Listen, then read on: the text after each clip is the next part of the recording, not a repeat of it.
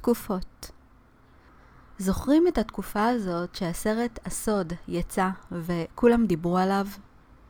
זה הרגיש שהמידע שהיה שמור רק לקבוצה מאוד קטנה של אנשים נחשף לכולנו. כיום אנחנו עדים לתקופה דומה, אבל הרבה יותר משמעותית בעיניי, כי היא קשורה להמשך הקיום שלנו כאנושות. לאן אנחנו פונים?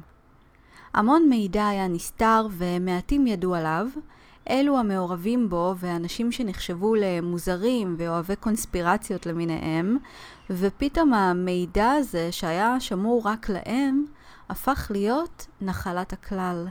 בניגוד לסוד שבא לתת לנו השראה ואמונה שהכל אפשרי עבור כל אחד מאיתנו, למרות שהדרך שהציגו את זה לא הייתה כל כך פרקטית ויצרה תסכול אצל הרבה אנשים לאורך זמן, החשיפה הזאת של הסוד הייתה חשיפה חיובית. החומרים שאנחנו היום נחשפים אליהם לעומת זאת, זה מידע שהוא די מטלטל.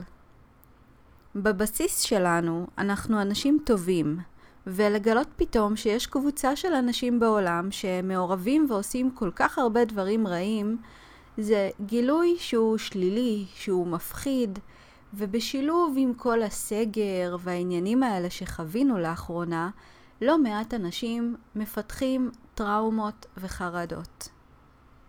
חלק מהאנשים כמנגנון הגנה מעדיפים לא לדעת. זה מובן ואני לא שופטת אותם. חלק מהאנשים מתחילים לתרץ איך זה לא הגיוני. זה פשוט לא מתיישב עם ההיגיון. וזה מובן, כי זה באמת מידע שהוא לא קל לעיכול והוא נראה ונשמע הזוי ברמות. כי איך יכול להיות שקיים כל כך הרבה רוע? אבל אם אנחנו נסתכל על ההיסטוריה, אנחנו יודעים שרוע כן קיים בבני אדם. מה שכן, להתעלם לגמרי ממה שקורה לא ממש יעזור לנו. כן חשוב להיות מודעים, כי זה משהו שמשפיע בסופו של דבר על החיים שלנו.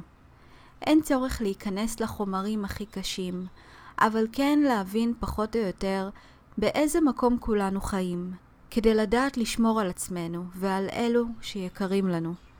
כי אנחנו לא נחיה בהתעלמות או הדחקה, כי לצערי התעלמות והדחקה לא מעלימים דברים. הנטייה שלנו כבני אדם היא להביא את עצמנו למצב קיצון כדי לפעול שונה. למשל, אדם שכל החיים שלו חי בצורה לא בריאה. שינה את כל אורח החיים שלו אחרי שהוא גילה שפיתח מחלה קשה.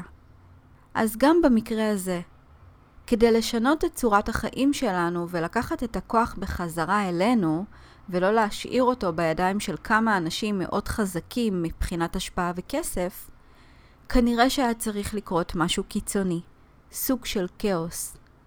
גם כשאנחנו מסדרים את החדר, אנחנו יוצרים קודם בלגן, ובסופו של דבר בסיום, כל דבר נמצא בדיוק במקום כפי שרצינו. מה שאני מנסה להגיד פה זה אל תפחדו. מתחיל להיווצר כאן ובעולם כאוס.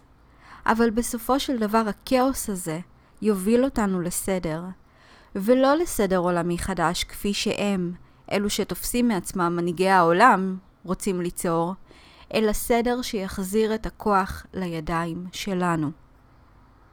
ואת הכוח אנחנו מחזירים אלינו ברגע שאנחנו קודם כל מבינים שבבסיס שלנו למדנו שאנחנו זקוקים להנהגה. אז חשוב שנבין קודם כל שכל אחד מאיתנו הוא סוג של מנהיג של החיים שלו. זה אומר לקחת אחריות ולא לשים את האחריות של החיים שלנו על מישהו אחר. כשאתם הולכים לרופא והוא אומר לכם איזה תרופות לקחת, ואתם לוקחים הכל מבלי לבדוק מה זה בדיוק ואיך זה הולך להשפיע עליכם, אתם בעצם שמים את האחריות של הבריאות שלכם לגמרי בידיים של הרופא. כדי להחזיר את האחריות עליכם, תבדקו מה זה, איך זה הולך להשפיע על הגוף שלכם, ואולי יש דרך אחרת, טובה יותר, עבורכם. זה אומר לקחת אחריות ואת הכוח בחזרה לידיים שלכם. חבר'ה, זו תקופה לא פשוטה, אבל יש המון התעוררות להמון שקרים שגדלנו עליהם, דברים שלקחנו מובן מאליו כאמת, מתגלים עכשיו בצורה הכי חשופה ואמיתית שלהם. אנשים שסמכנו עליהם שהלב שלהם נמצא במקום הנכון, מתחילים לגלות עכשיו את הצבעים האמיתיים שלהם. התעוררות זה דבר מבורך, כי ברגע שרואים את האמת, אפשר ליצור משהו מתוקן וטוב יותר עבור כולנו. ובינתיים, ברמה הפרקטית, חשוב שתהיו ערים למה שמתרחש. אבל במקביל, תשמרו על עצמכם. תאזנו את עצמכם עם דברים שמנתקים אתכם קצת מהמציאות הזאת. אצלי הניתוק מגיע בשיחה טובה עם חברה, או בזמן איכות עם החצי השני שלי, או שמיעה של מוזיקה שתמיד עושה לי טוב בנשמה. תחשבו מה הדברים האלה אצלכם, ותכניסו אותם לשגרה שלכם, והעיקר, לא לפחד כלל.